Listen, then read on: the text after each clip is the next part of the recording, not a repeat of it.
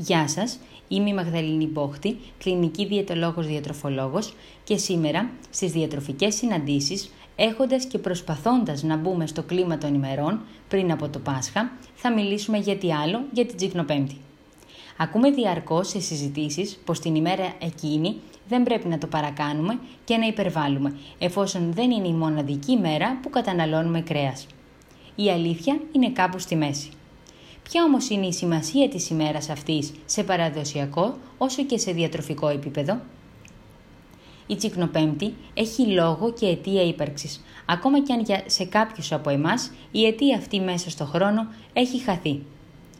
Με την έναρξη της Μεγάλης Αρακοστής έχουν τεθεί δύο εβδομάδες αποχής από ζωικά προϊόντα, με σκοπό την ομαλή ένταξη του ατόμου στην περίοδο της νηστείας που διαρκεί περίπου 50 ημέρες.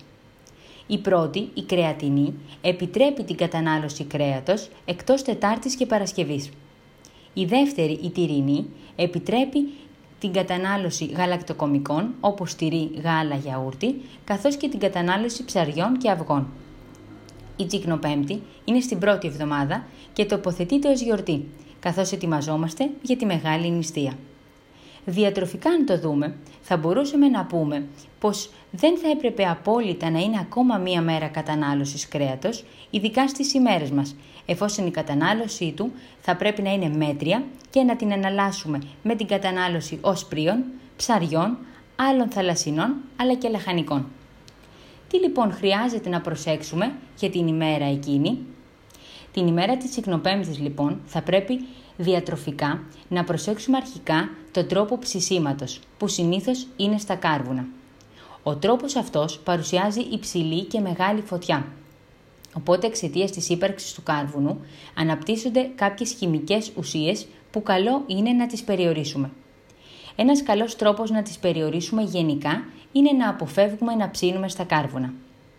Άλλα μικρά tips που μπορούμε να κάνουμε τη μέρα εκείνη είναι αρχικά να αφαιρέσουμε το ορατό λίπος από το κρέας, κάτι το οποίο θα ελαττώσει την απορρόφηση των χημικών αυτών ουσιών. Μπορούμε επίσης να θωρακίσουμε περίπου μία ώρα πριν το ψήσιμο με μια ωραία μαρινάδα το κρέας μας, οπότε έτσι όχι μόνο θα του δώσουμε μια ωραία γεύση, αλλά θα περιορίσουμε και την απορρόφηση των χημικών ουσιών να περάσει στο κρέας το οποίο θα καταναλώσουμε. Στο τέλος, καλή επιλογή είναι η προσθήκη λεμονιού, φρέσκου λεμονιού, όχι μόνο για την γεύση, αλλά και για την προστασία στις παραγόμενες χημικές ουσίες του ψησίματος. Ποια μπορεί όμως να είναι και τα διατροφικά tips για την ημέρα εκείνη; Η μέρα αυτή είναι μέρα γιορτής, αλλά χωρίς υπερβολές. Τηρούμε κανονικά λοιπόν τα γεύματά μας, ώστε να μην πεινάσουμε.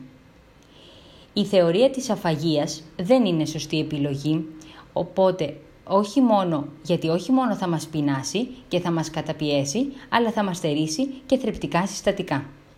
Επιλέγουμε να τσικνίσουμε σε ένα από τα δύο κυρίως γεύματα και στο άλλο επιλέγουμε να καταναλώσουμε κάτι ελαφρύ όπως μία σαλάτα. Δεν ξεχνάμε ποτέ το συνοδευτικό, τη σαλάτα μας και επιλέγουμε φρέσκα ή ψητά λαχανικά, κυρίως εποχής. Καλό επίσης είναι να βάλουμε στο πιάτο μας την ποσότητα που θέλουμε να καταναλώσουμε, ώστε να μπορέσουμε να αποφύγουμε τυχόν υπερβολές. Καταναλώνουμε με μέτρο το αλκοόλ και χωρίς υπερβολές. Και φυσικά, όπως κάθε μέρα, δεν πρέπει να ξεχάσουμε να καταναλώσουμε και νερό.